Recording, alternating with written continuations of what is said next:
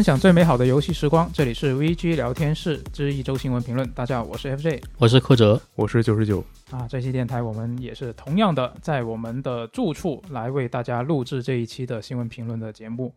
那现在我们已经被隔离了好久了，已经被关到我都不知道有什么可分享了。之前我们经常在新闻电台里好几期了吧，就说我们隔离的一些生活的现状吧。那现在感觉说到现在，我感觉在说好像有点有点烦，说来说去都是那些。对，因为确实就是隔离的日子都比较单调嘛，除了工作就是核酸。嗯，非常没意思。所以这一周我觉得我们还是直接进主题好了。这一周首先我觉得最重要的一个新闻，当然就是微软本周宣布的这个消息啊，就是 Xbox 和贝塞斯达的联合发布会会在六月十三号的凌晨一点啊，说的这个是北京时间啊。凌晨一点就会播出了。那据说是会有这个 Xbox Game Studio，然后还有贝塞斯达以及全球合作伙伴的一些作品，然后还包括即将会入库到 XGP 的一些游戏。但是呢，这一次的这个发布会的时长和游戏的相关的名单还是没有公开的。我觉得他这套说法可以放在去年以来，可能往后每一次的发布会都用一样的这个说辞就可以。对，应该是的。那我们现在反正什么都不知道，不反什么什么都不知道嘛，我们就来来瞎猜一下，你们觉得会有什么游戏会在这个发布会上面亮相呢？我自己想到的，首先第一个就是红霞岛，因为红霞岛它，我之前我还我把它的那个发售窗口给忘了，然后我后来查了一下，发现竟然是二零二二年的夏季。也就是还有不长时间就要发售了。我觉得你四舍五入现在都可以当做是夏季了。那最终幻想十六说二二年春季就出了，它出哪儿了？啊，那那个是另外一个话题。不过我觉得你现在是不是需要解释一下红霞岛是什么？我觉得可你光说这三个字，可能很多人不知道它是哪个游戏啊。是有可能就是阿卡恩做的那个《Red Fall》，有吸血鬼题材的四人合作游戏。对，四人打一切最新作品。是的，那这个游戏我是。看到他这个之前说的这个发售窗口，我会有两个想法。第一个就是，他难道要在六月份直接来一个什么实际演示，然后啊说今天我们就发售了，加这个不就很刺激吗？但是另外一个不好的想象就是，他可能到时候也会给你播个片，或者是播个时机什么的，然后告诉你我们要延期。就播完之后写二零二三是吧？啊，那那你们呢？你们觉得到时候会有什么什么游戏会登场？我应该是比较期待那个星域嘛，嗯，呃，就人家现在官方中文叫星空啊，它叫星空是吧？对，星空，那以后就叫星空。呃，就这个发布会，它本来是因为它名字叫做那个 Xbox 与贝塞斯达发布会嘛，嗯，那这个其实去年也已经是这么叫了。对，但它毕竟是把杯赛放到标题里了，那杯赛不来波大的，那说不过去是吧？它去年。去年的话就叫这个名字，然后里面大部分内容其实还是各种合作伙伴的。但你要说去年杯赛，它其实也有大的，因为去年的话，它给了星空的发售日。对，嗯，所以就我可能觉得，就是可能这一次会给星空多放点消息嘛，可能来段播片，因为我期待另一个游戏是老滚六嘛。嗯，就我不太认为他今年就能公布什么消息，所以我觉得星空应该比较准。嗯，然后。我总体来说对这场发布会还是比较期待的，希望就是到时候我给这个看完发布会，我给的评价是比较精彩，而不是说啊这场发布会就这就这。你看这次这个 Xbox 他们发的宣传图，都是一片呃深邃的星空，然后中间一个闪光的西瓜标，那暗示肯定星空要来个大的呀。去年的话给了发售日，今年应该怎么也得给实际演示了吧？然后再就是我比较期待呃红霞岛。虽然说这个游戏看目前看起来它卖相比较一般，再就是我觉得应该辐射七十六也会有新的内容。它现在就毕竟已经修了这么长时间，然后是一个可以玩也算比较好玩的一个游戏了。嗯，呃，之外的话，我觉得天外世界也该有了吧？之前说我们什么也没做出来，然后呢，现在是不是该给点实际内容了？稍微播个片。对我还挺挺喜欢他那个初代的。嗯。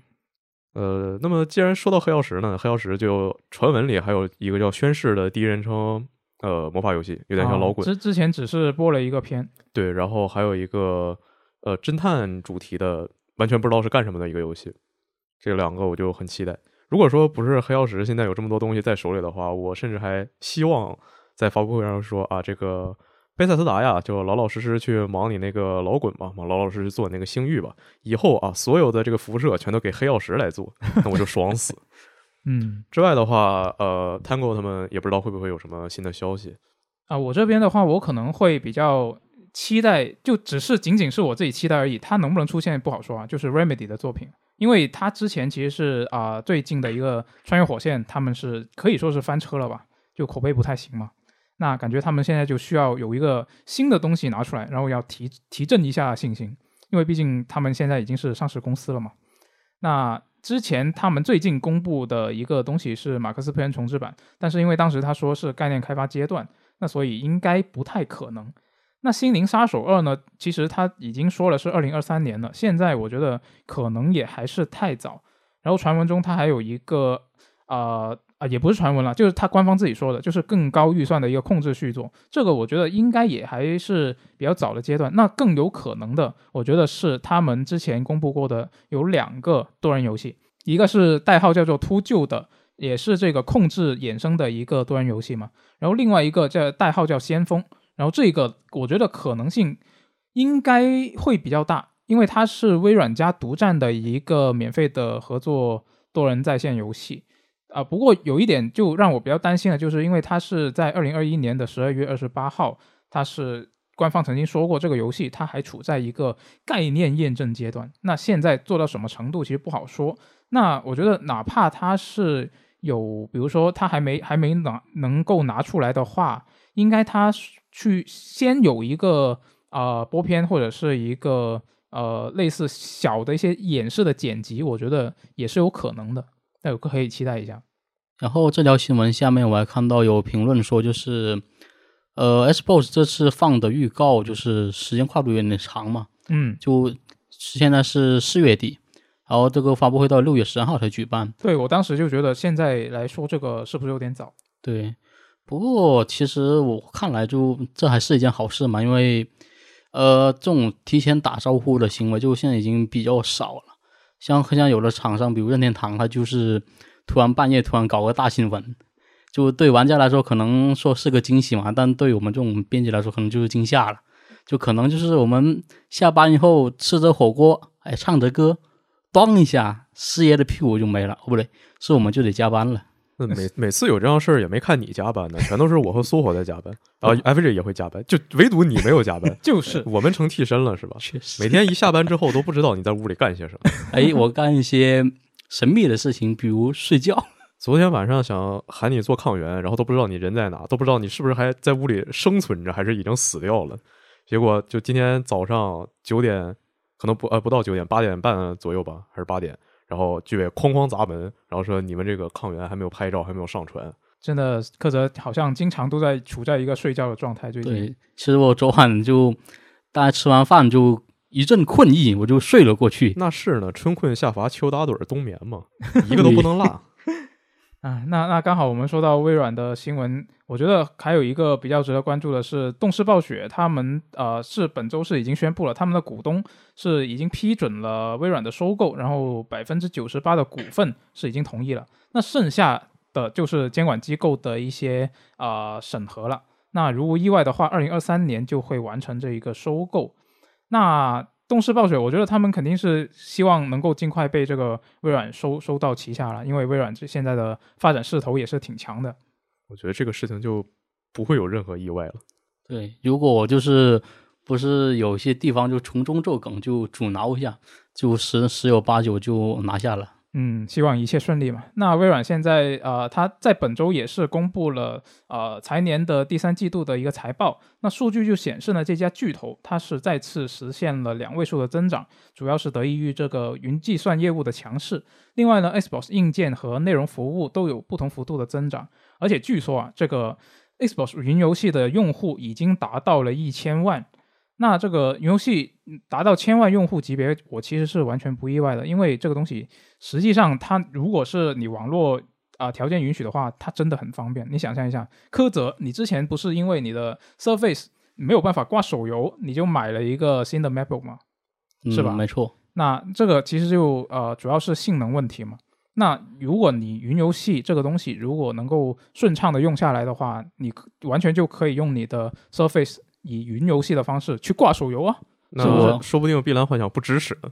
呃，应应该是支持的，因为它现在其实也有那种叫云手机，对，云云云云手游那种类似的，对，其实也有，但问题就是说这个呃网络能够就能不能够支持有一个好的体验。我其实以前我是曾经想过要写一个云游戏的选题，然后我就去试了很多不同的云游戏，就包括国内的一些啊、非常不正规的，就是你进去你买了他的会员，然后你什么游戏都能玩，他根本就可能根本没有授权，我怀疑他就是一个电脑，然后呃用一个 Steam 账户买了那个游戏，然后就让你跑。它是能玩到怎么说呢？是能玩到现在市面上所有的游戏吗？还是它里面就有一些很奇怪的游戏，像什么呃 GTA 六？呃，它它有它有不同的，有一些，比如说我试过有一个，它就是你买了它的那个云电脑的会员，然后你上去登录你的 Steam 账号，然后相当于是远程在他的电脑上用你的账号下载你自己买的游戏，然后你就可以随便玩。这听起来怎么这么危险呢？是的，那这个东西其实就涉及到它究竟这个平台有没有得到那些授权。你相当于是啊、还有一些还有一些是啊、你不用登自己的会员，然后他就直接有游戏给你玩，那种就相当于是他买了一份游戏，然后很多人一起用嘛，就相当于是这个性性质的。那所以其实有很多啊、不正规的地方，但是把这个抛开不说，你光说体验的话，我当时用感觉它延迟是很明显，但是如果你不是很敏感，特别啊、比如像我这样，我对这种延迟其实不是特别敏感。我当时当时试了一下玩啊、刺客信条：奥德赛》，它那个呃防反的啊、也不防反，弹反弹反的那个操作，它其实判定不是特别严格嘛。嗯，那所以当时我用这个云游戏，虽然它延迟很明显，但习惯了之后还是能够很容易弹反得到的。就这种云游戏，可能现阶段比较适合那种 RPG 那种回合制那种游戏。对，如果它不是即时制的话，它就更适合了。嗯，只不过可能如果你网络不行的话，你的画质可能会突然掉下去，就变糊了。对，就是现在云游戏它的那个网络波动的话，它其实不是卡顿，而是就突然就你画质降到一个非常差的水平，然后网好它会再提上来。啊，那卡顿其实也有，嗯，也有，但大部分都是降画质嘛。是，所以这个云游戏虽然说现在还看不到它一个特别好的一个状况，但是呃，就万一呢，就以后如果有机会啊、发展起来的话，这个东西其实还是真的挺方便的。然后像这个微软的财报内容，我其实还比较在意，就他提到一点是，呃，它部署在中国的一些相关的生产任务因为受到停滞了，嗯。所以可能会影响到一些 Windows 啊、Surface 还有 Xbox 的硬件。就最近的一些硬件价格其实一直都有在下跌的，比如显卡，嗯，就像降到一个相对合理的价格，就不像之前就是你一张可能三六九零要可能一万多才拿得到，但不是说最近那些显卡，其实很多都是矿卡了。但好歹能买到嘛，就矿不矿是再说吧。嗯然后像现在国内的叉 S 叉其实它价格也是降了很多，因为之前我看差不多要呃五千两百多，现在可能四千七、四千八就可以拿下来了。啊，真的吗？对，然我最近都已经没有关注了。然后我就不太希望，就是因为这个业务关系，就是它那个价格又涨回去，我还是比较希望能够早日实现那种叉 S 叉自由，就大家都可以买到主机嘛。嗯，它就算降到了原价，你真的会买吗？我很怀疑。你现是在想什么呢？你你不还是会继续霸占苏活的叉 S 叉吗？好像也有道理。啊，你像现在能玩了，为什么要买呢？对像现在苏活的叉 S 叉应该是在今年春节那时候就已经到我这一边了，然后就再也没有回去过，已经快变成我的形状了。哎，我们还是回到微软的财报本身吧。那这一次财报出来，就你看得出来微微软现在的发展的一个势头其实是很好的。那与之相对的，动视暴雪它也在本周是公布了二零二二财年一季度的财报。那相比之下，他们就差很多了。因为如果你跟去年同期的数据对比的话，你就会能发现，呃，动视和暴雪的月活跃用户数量是急剧下滑，整体是流失了六千三百万的这个月活用户啊。那官方就说呢，动视拉垮的原因主要是因为《使命召唤》系列在这个季度的表现不是很好，然后暴雪那边拉垮了，主要是因为他们的产品周期问题。那我觉得他这个所谓的产品周期问题，应该说的是像《守望先锋二》啊、《暗黑破坏神四》啊这些新作就迟迟拿不出来的一个关系吧。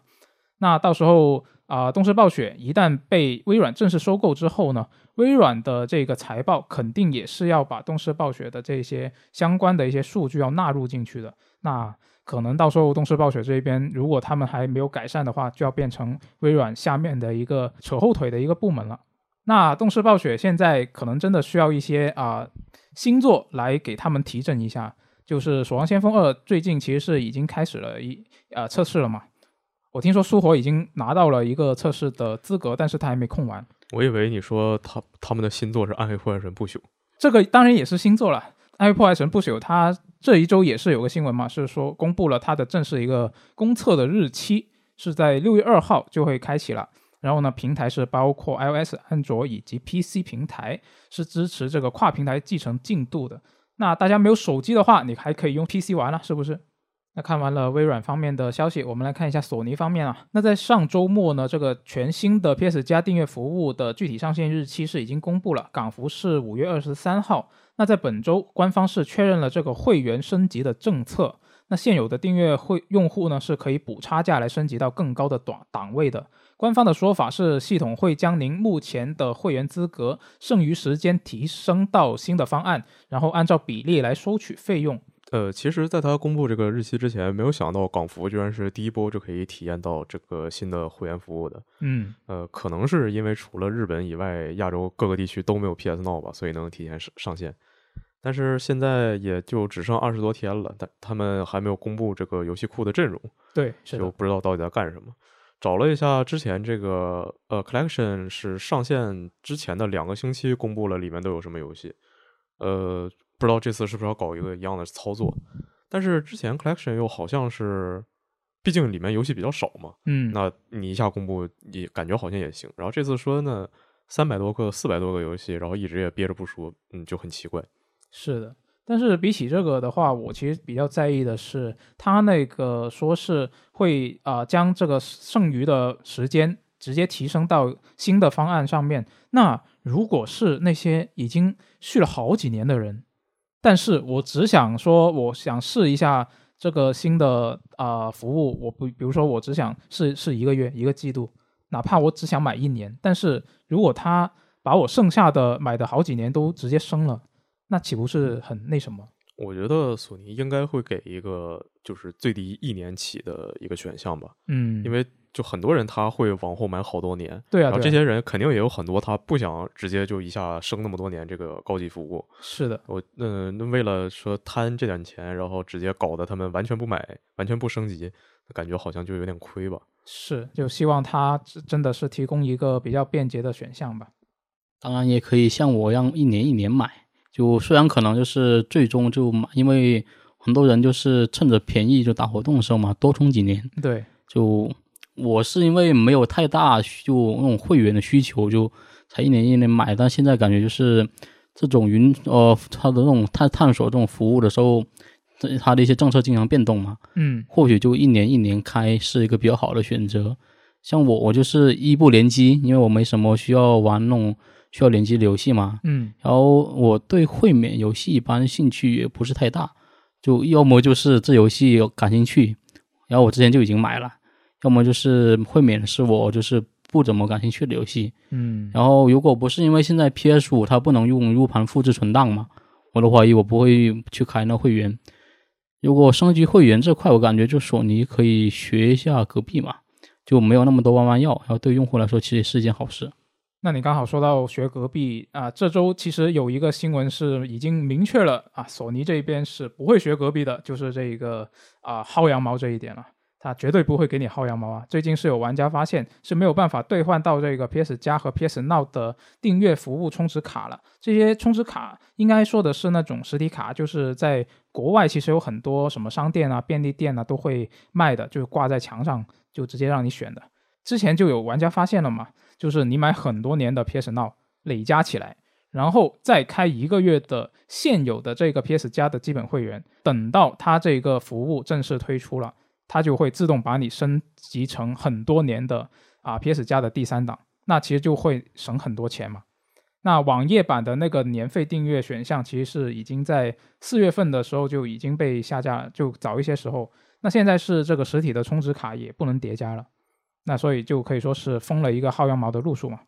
然后刚刚也说到了嘛，这个新的 PS 加订阅服务呢，它的游戏库具体里面能够包含玩到能够玩到什么游戏，其实到现在都还没有一个正式的官方消息的。不过呢，这一周就有网友是从这个 PSN 的后台挖出了第三档服务可能包含的五款作品啊，分别是 PS One 的《铁拳二》，然后 PSP 上面的《三级赛车二》。以及暴转小英雄是 PS One 平台的，还有两个百战天虫的游戏都是 PS One 平台的。虽然说它还不是一个官方的消息，但是如果它是从 PSN 后台挖出来的，应该可信度还是比较高的。就有点好奇，现在一些新的玩家还会不会对这种老游戏有情怀，或者是就干脆说会不会想要玩它吧？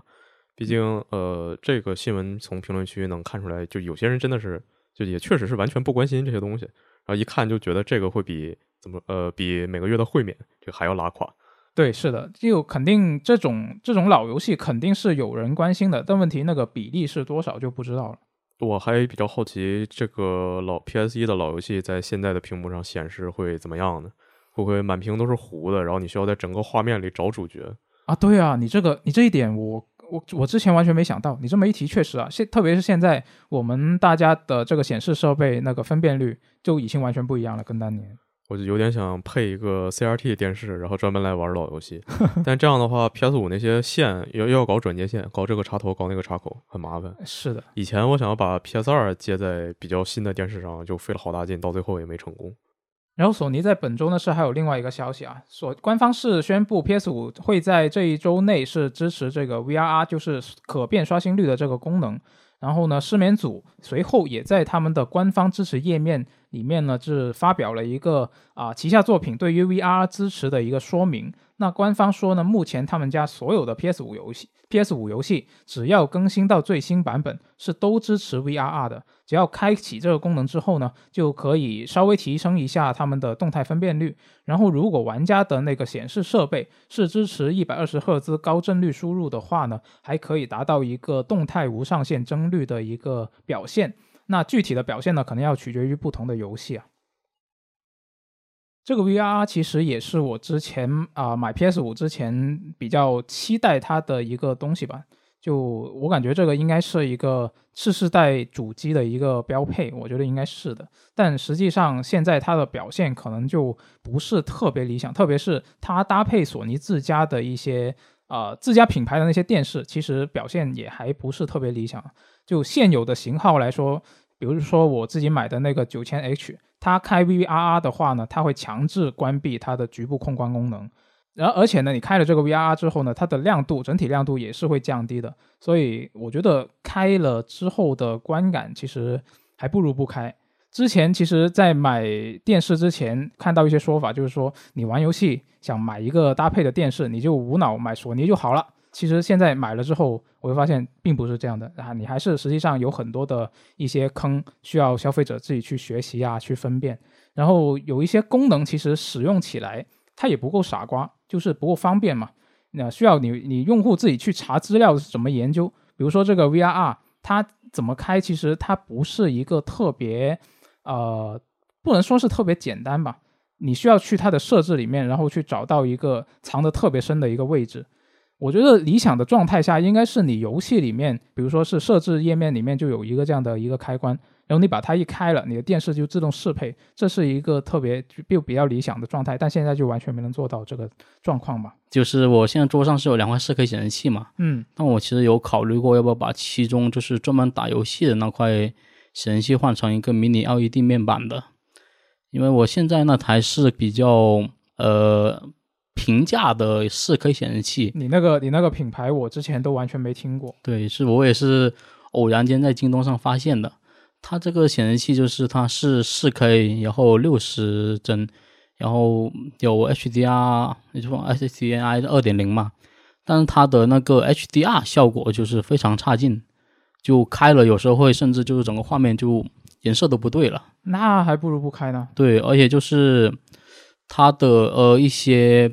识别情况比较令人着急，就是我的那个 Surface 它只能用 DP 接口输出嘛，嗯，然后我有时候接 DP 口它显示不出画面，就比较难受。那那不是很不方便吗？用起来？对，然后所以就感觉就是，呃，可能换一台新的比较好，然后旧的我可以拿去放到海鲜市场，或者是送给别人嘛。然后最近我就看中那个国产的显示器厂商，可能你也没有听说过，啊，我也没有听说过。因为我也是最近才知道的。它有款产品是一款五千块的显示器，就单看参数的话，它的性价比真的很无敌。它是四 K 一百四十四赫兹的刷新率，然后是迷你 LED 的面板，最高亮度是一千尼特，而且色准是第二塔 E 是小于百小于二的，啊，就这这么这么厉害呢？对，而且它是有两个 HDMI 二点一的接口，还有一个九十瓦的 Type C 反向供电，刚好可以给我那个 MacBook 用嘛。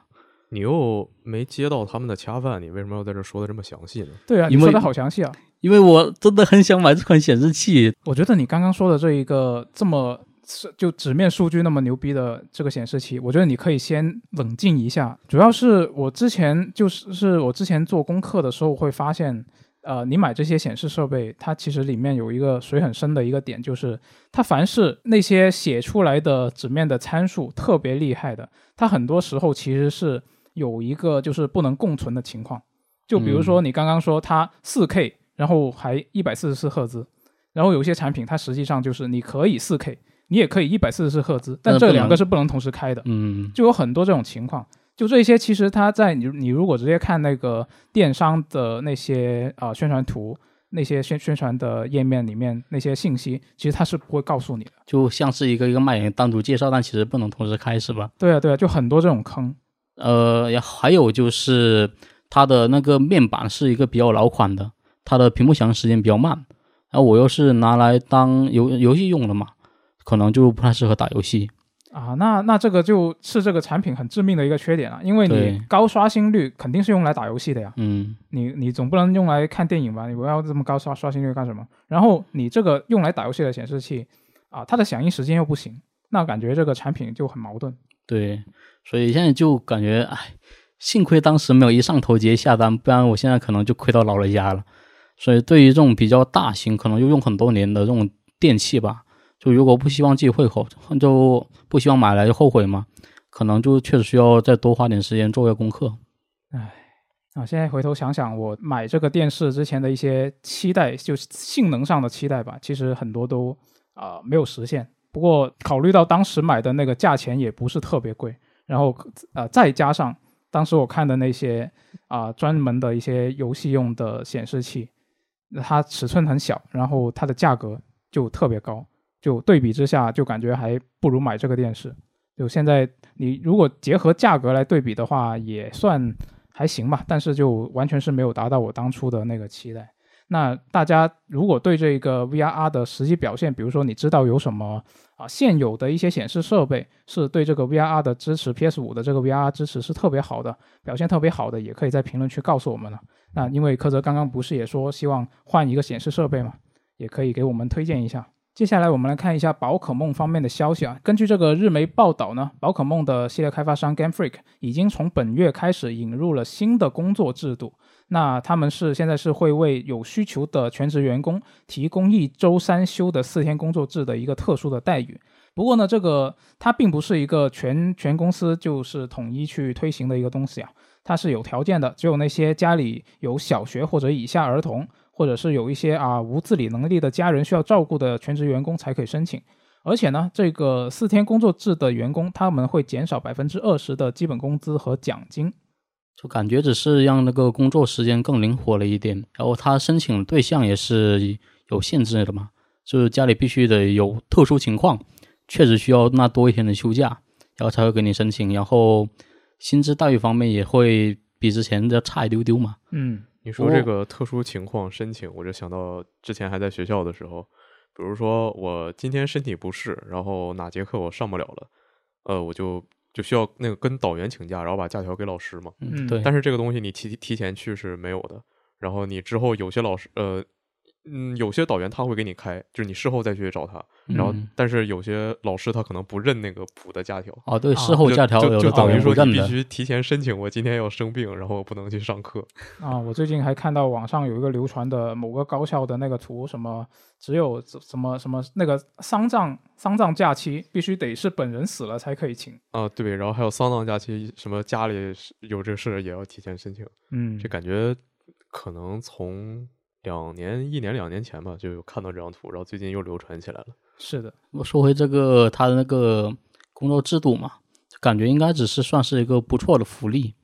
就比如我们 VG 这 VG 这一边嘛，我们正常来说是早上九点上班，然后晚上六点下班嘛。但我们有一个弹性那个一小时的时间，也就是说我们最迟可以十点到公司，然后不过就下班得延后到七点嘛。嗯然后而且我们周末值班的话，也可以选是拿加班费或者是拿那一天来调休。是的，就这个制度，就我的好多朋友都已经快馋哭了。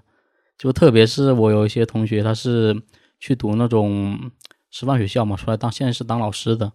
然后我们这一代人还喜欢熬夜，然后他们当老师一天一大早就要起床去那个看学生嘛，嗯然，后就每天都痛不欲生。你不要说这些这些制度了，你就光说这个双休，其实现在也很多公司不是双休的，有的嗯是单休，有的是大大小周。哦，对，大小周，是，你说这个每天起床都痛不欲生这个事情，我就想到以前曾啊曾经的我只想着搞钱，春节的时候就狂暴打工，化身兽人奴隶，沃克沃克。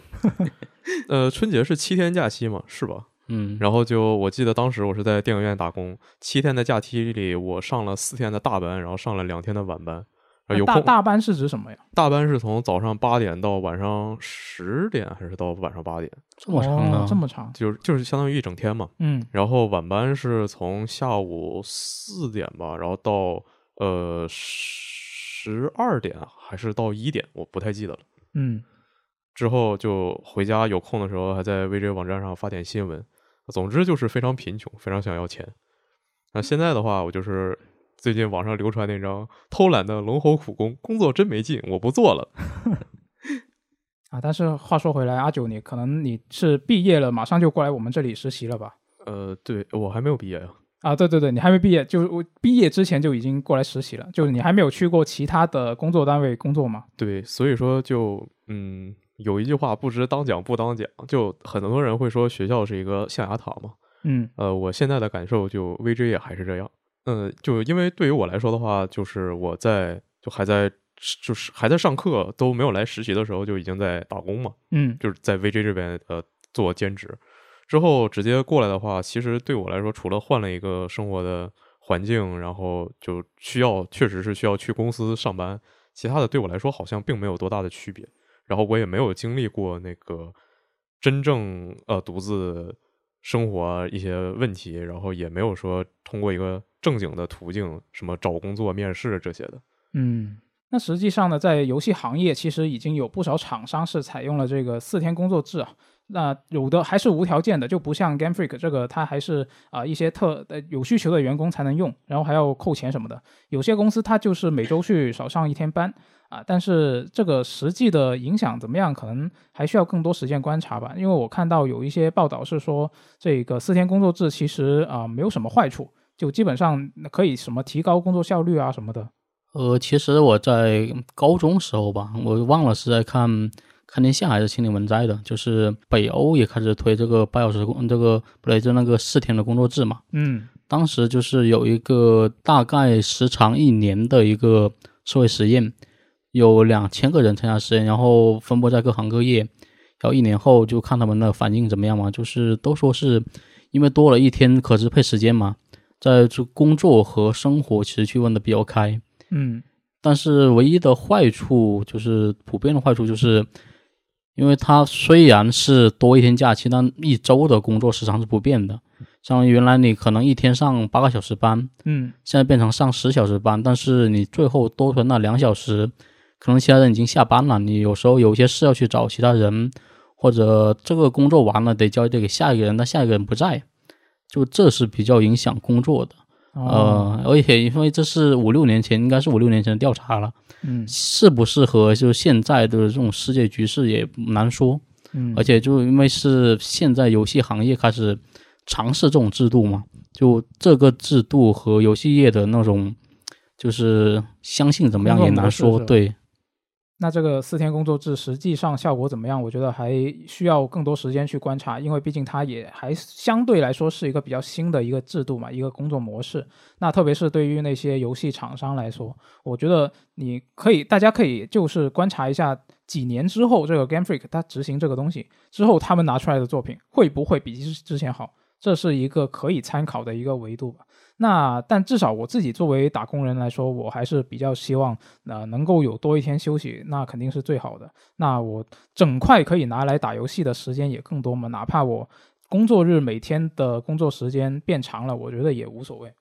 我觉得这个东西对我们来说，就起码对我们游戏编辑来说，可能就不是那么合适，然后也不不会有那么大的影响吧。啊，可能他还得看这个工作的性质本身是吧？对，就像你说，我们现在九点上班，然后六点下班嘛，嗯，它有这个打卡时间，但实际上工作时间不是这样的。你就比如说晚上一两点钟，突然就是有个业界大新闻，然后我们爬起来发，那这个东西它算不算加班呢？它肯定算的。那我们会不会拿这个东西提加班的？那其实倒也不会，对，也不一定。就而且说那个我们每天都要报新的内容嘛，那如果说改成四天工作制，虽然说总体上好像多了一天能够休息，但实际上只不过让这个值班轮换的更快了而已。哎，反正这个也不是我们自己能决定的事情，是吧？那我们反正我们几个人都还算还算年轻，那可以再观察一下。毕竟这个五天工作制，我们国家也是比较晚才开始啊、执行的。那内地我记得是一九九五年吧，之后这四天工作制什么时候才会来到我们身边啊？这个就不好说了。啊可以再观察一下。那接下来我们来看一下这下一条消息啊，下一条消息呢是关于育碧的。这一周，彭博社他就报道说啊，有知情人士告诉他们，有好几家这个私募股权公司一直在研究怎么样把这个育碧买下来，但是呢，到现在为止是没有任何正式的谈判的。那这个消息出来之后呢，育碧的股价就大涨啊。最近育碧的内部有人透露说，公司最近几年都和一些外部的咨询公司有密切的联系。哦，一方面呢是想呃规划一下怎么能提高未来的盈利能力，另一方面也是确实在研究说手里都有什么东西，如果遇到了收购情况该怎么办。呃，在这之外呢，也有内部的人说，现在的 CEO 他已经干了三十五年了，嗯然后就想要退休了。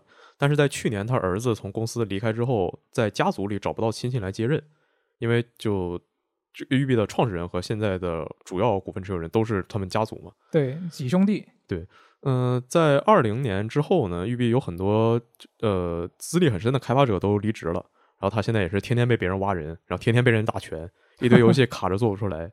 今天他还开了那个《碧海黑帆》的测试嘛，嗯，只不过非常可惜不能播也不能讲，到时候我就上网上找点泄露看。嗯，现在看了一段泄露，我就觉得这真的还是当时经典那个那个味道。啊，有人会觉得说，说到育碧就是罐头，那就是流水线，它活该被收购嘛。但实际上，业内基本上每年稳定产出几个三 A，然后还有好几个二线作品的，然后而且在这之上还敢创新的公司，其实找不出来几个的。对，这很难的，其实。嗯，而且就你虽然说罐头游戏没有那么好玩，但是它又不是一个差到卖不出去或者完全根本就没法玩的一个品类。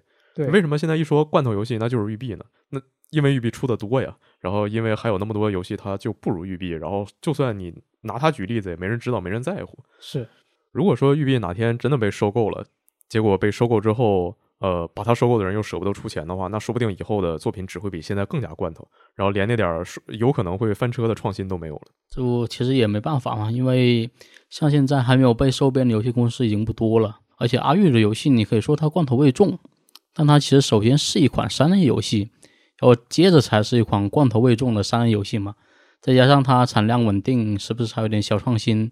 如果我是那种不差钱的投资者，我也是很想买阿玉的。不过投资者怎么想是一回事，阿玉怎么做也是一回事嘛。毕竟当年阿玉为了防止被那个维旺迪收购，就使出了洪荒之力。然后不过现在看来，可能时代已经变了嘛，现在时代确实变了，已经没有人提“洪荒之力”这个词了。已经老了。但当时那几年真的是挺爽的，就看到全公司上下一起努力，然后出一些好作品，想把自己救回来。那放到现在，搞不好就只能全公司上下一起躺平了。毕竟传闻中玉碧是一个每星期七天，刨开双休日，还有一天迟到、一天早退、一天团建、一天病假、一天游行，爽死。实我更关心的是，如果说育碧它真的被买了，那毕竟它是欧洲数一数大的、是数一数二的大厂。那你虽然说比它多么值钱，它可能十个育碧、五个育碧才能改成什么动视暴雪呀、EA 啊、二 K 啊，但是你毕竟它几十个工作室、两万多员工，那是实打实在那儿摆着呢。这么多的人，到时候这些人该怎么办呢？如果真的被收购了，还会不会留着？那都不好说。毕竟你养着他们花钱，你把他们开掉了，又会往下掉产能。就而且现在一说到育碧，就是一些大作，然后说到他们的头部工作室，呃，然后有些人会说再也做不出来什么光之子，然后就永远玩不到永远的勇敢的心了。但实际上，你看育碧他们的官网，他会说平时他们在呃各种途径支持一些独立开发者。是被买了之后，会不会再接着这个事情？那也就不一定了。嗯，也不好说。我看之前的报道是说，育碧它最近几年的那个经营状况其实不是太好啊。那所以，我是在想，如果育碧能够有一个特别有钱的爸爸把他们收了，让他们不太有那么大的一个经营的压力的话。我想可能对玩家来说，呃，会是一个好事吧。就是他可以一边做他以前的罐头，然后还会有一些余力可以去做一些比较精品的东西。那什么光之子啊之类的，可可能就还有机会重新出现嘛。那如果他的经营状况一直是不太行的话，那可能这一些小品游戏我们就不太能看到了。啊，这个看一下之后的发展吧。那接下来我们来看一下啊，PS 加的五月港服会免游戏。这一个月呢，有这个《FIFA 二二》以及《无间冥四》这两个游戏是比较值得关注的。然后它的领取的时间呢是五月的三号到六月的六号之间。啊，这一周呢还有个传闻说这个《FIFA 二二》要进 XGP 了。啊，是有玩家发现《FIFA 二二》的 Xbox 商店页上面呢是标上了已包含在 EA Play 的一个字样，但是这个页面很快就被改了。那哪怕现在它这个页面被改了，但我觉得应该很快也是应该要进这个 XGP 了，因为它进 XGP 的本质其实是进这个 EA Play 的初级会员嘛。这个呃这个系列它最近几年其实每一代都这样啊，都是每月五啊每每年的五月左右入库。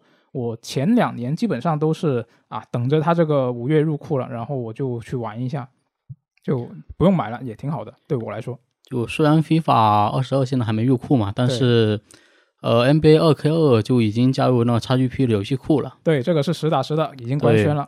就之前我记得好像是，我就忘了是二零还是二一，就他那时候刚入库嘛。嗯。就阴差阳错之间，就我其实并不是一个球类游戏爱好者嘛，但我下来玩了一段时间。哦，你本来不玩的是吗？对，但我没想到还挺有乐子的。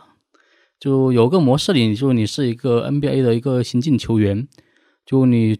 那个球员，你除了上场打球，你还得自己处理一些广告的签约啊，就是他的那个生涯模式。对，还有还有一些队友之间关系啊，还有一些赛后采访这些。嗯，就之前我一直以为他这个生涯模式就是自创一个球员嘛，然后带着自己家球队就干爆其他其他队伍，然后拿个总冠军奖杯回家的。但是加了这些经营元素以后，我这种就我一不怎么玩球赛游游戏嘛，我也觉得就这游戏就挺有意思的。原来如此，不过。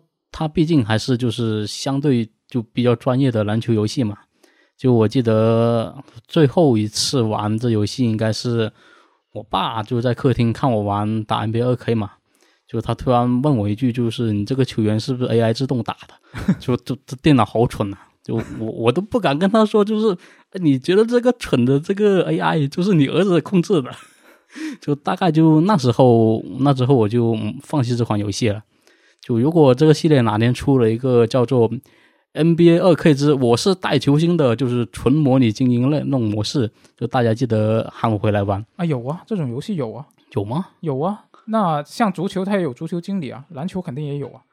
那我可能有空找来试一下，我就感觉这种模拟经营挺有意思的。原来如此。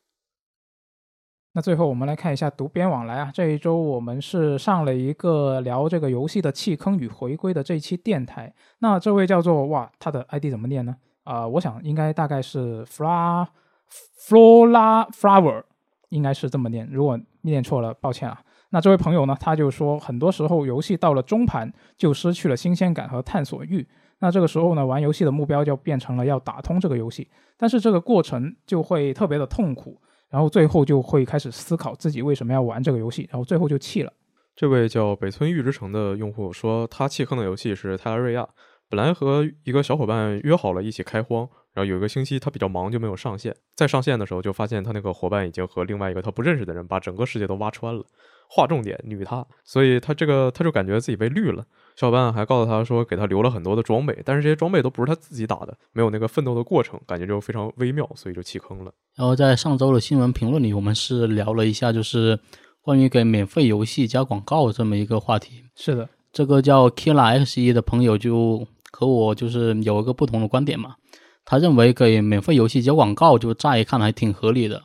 但是，一打开游戏商店里就免费的这个子目录，就会发现这类游戏大多都是入场免费以后道具氪金的这种游泳游戏，就很难想象如果为了玩这么一款我氪了金的游戏，还得再再去看广告，会是一种什么样的体验？那所以他如果不氪金，他就能接受有广告了吗？也许，嗯，这不就是那个陆行鸟 GP 吗？你必须得买了，你你买了那个正式版，你才能氪金，免费版是不能氪金的。那这一期电台我们还聊了认亏券嘛？那这位叫做小黑露露的朋友呢，他就说他去年年底是换了一个阿尔宙斯，然后现在又换了一个异度神剑三。他说之后还会再看一下这个汇率低的时候，考虑再入一张啊，来买这个喷射三以及年末的这个宝可梦珠子。明年呢，就主要是看这个野炊二什么时候也能再用了。然后就慢慢的从实体实体档变成了这个数字档，越来越不想等这个实体盘了。这个其实你们你们有有没有就是相关的经历啊？就以前买实体，但是后来因为各种各样的原因，现在变成数字档了。就我应该就是这种类型的，因为我最初就认为，就你游戏嘛，可能你打通之后，如果你这游戏印象不深，可能就忘了。但如果你买一个实体游戏，就你看一眼，看到这游戏还会记起来。哦，我曾经玩过这么一款游戏，这样的吗？对，竟然是。但是就是最近就一两年嘛，就是我比较呃常去的一些那种淘宝卖游戏的店，嗯，就可能就倒闭了，可能因为疫情或者是什么其他的原因，相熟的商家没了。对，就买游戏不是很好买，而且最近我就发现，因为我现在主要是在 Xbox 上买游戏嘛，因为比较便宜，嗯，然后 Xbox 游戏你又很难就是国内买到实体版。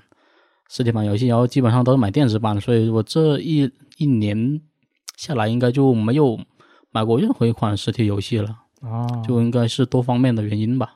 嗯，我就好像我从来没有买过实体游戏，印象中哦不对，我买过，但我不确定那个算不算正版。红警呃红警六是吧？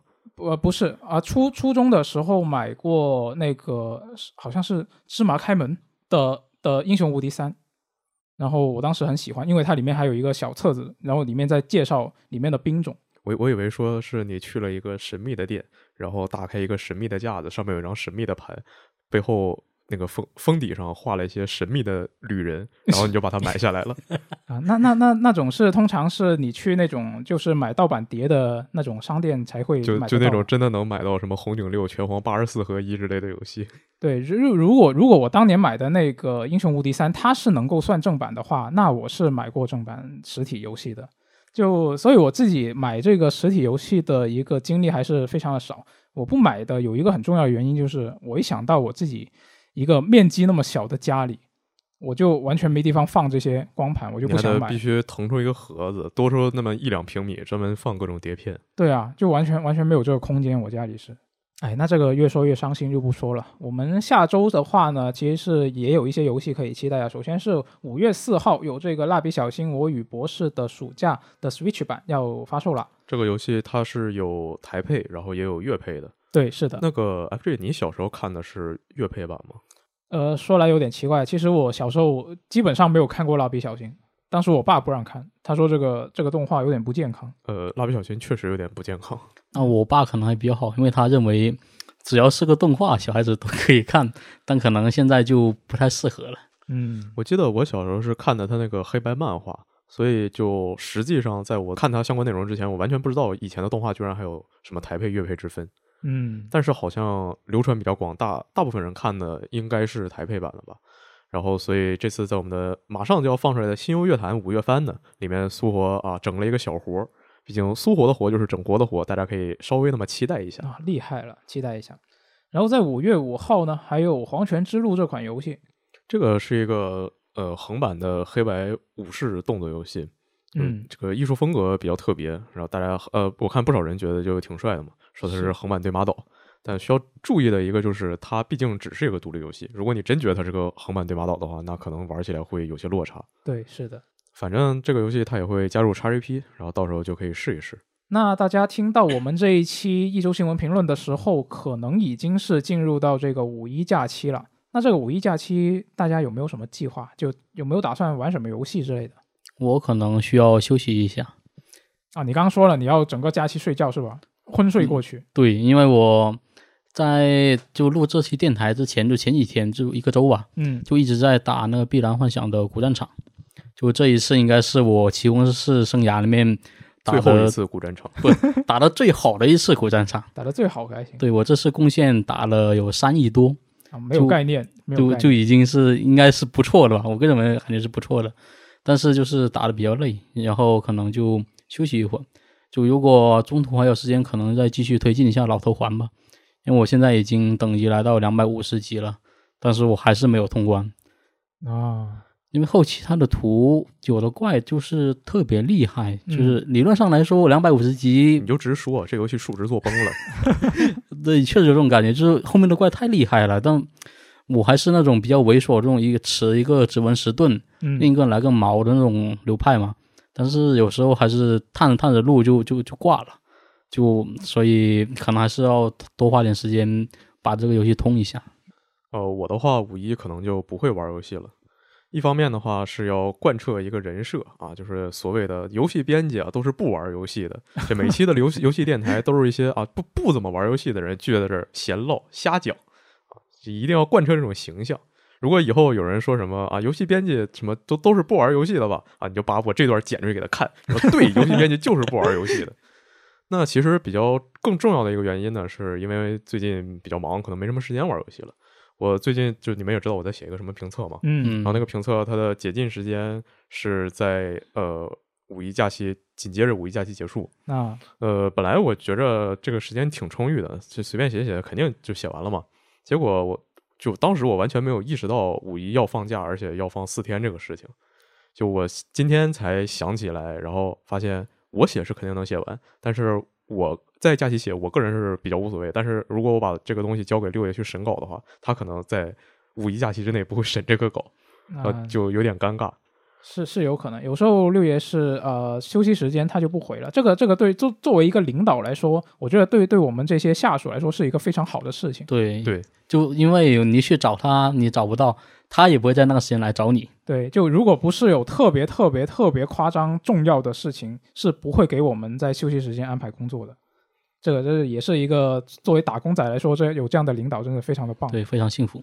然后另一方面是昨天晚上吧，好像我学校那边突然把论文下一阶段各个实验点都给确定下来了，哦然后我就发现我要记了，啊，为什么就？赶不上进度了，是吗？对他要在呃近期五月上旬，呃五月中旬之前，呃反正就五月上旬吧，结束呃论文的终最终审查工作，就相当于我要把稿子定下来，然后在嗯五月五号到五月十三号之间把这个东西提交上去自查。所以说，就反正我必须得在这个最晚最晚，我得在十二号之前吧，我把它确定下来了。哦，但这个东西我改一下要花时间，我交给老师，他再还给我，这要花时间，然后我可能还要再改，这又要花时间，我觉得我要死了。对，而且你还是远程嘛，远程沟通。当时我做毕设的时候就在校内嘛，就老师还抓的比较严，就那时候我都还非常赶。我现在就很怕的一个事情是，五一假期老师也放假，那我死球了。那你们五一假期一个睡觉一个工作，那我就负责打游戏吧。我是把之前欠下来的很多游戏都考虑在这个假期再看能补一点是一点吧。给大家表演一个二十四小时通关老头环，不通关不下播。啊，那那太恐怖了啊！反正我现在真的欠下好多游戏，我今今年年初我不是还说嘛，就一个月尽可能通一个，到现在一个都没通啊，呃除除了工作以外的都没通。你可以在这四天里，然后补齐前四个月的游戏。一天通一款。我我在我这这几天我能通一个就不错了。我本来其实还想就是跟朋友联机但是他又回老家了他回家回老家又没有机器了那那也没办法那我就可以正好可以补一下之前欠下来的游戏。嗯那大家对本周我们聊的这些新闻有什么自己的看法或者是你打算在五一假期玩什么游戏都可以在我们的评论区跟大家分享一下。那我们就下期节目再见拜拜。拜拜。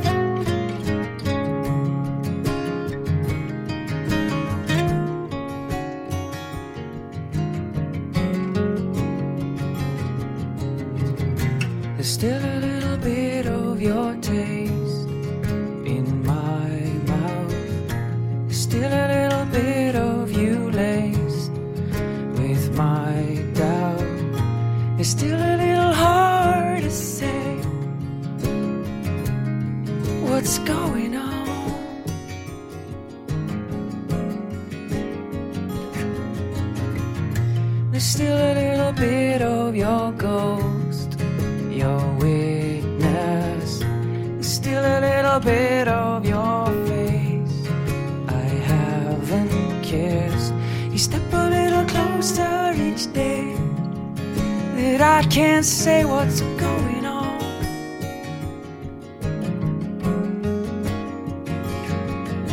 Stones taught me to fly love, it taught me to lie. Life, it taught me to die. So it's not hard to fall when you float like a cat.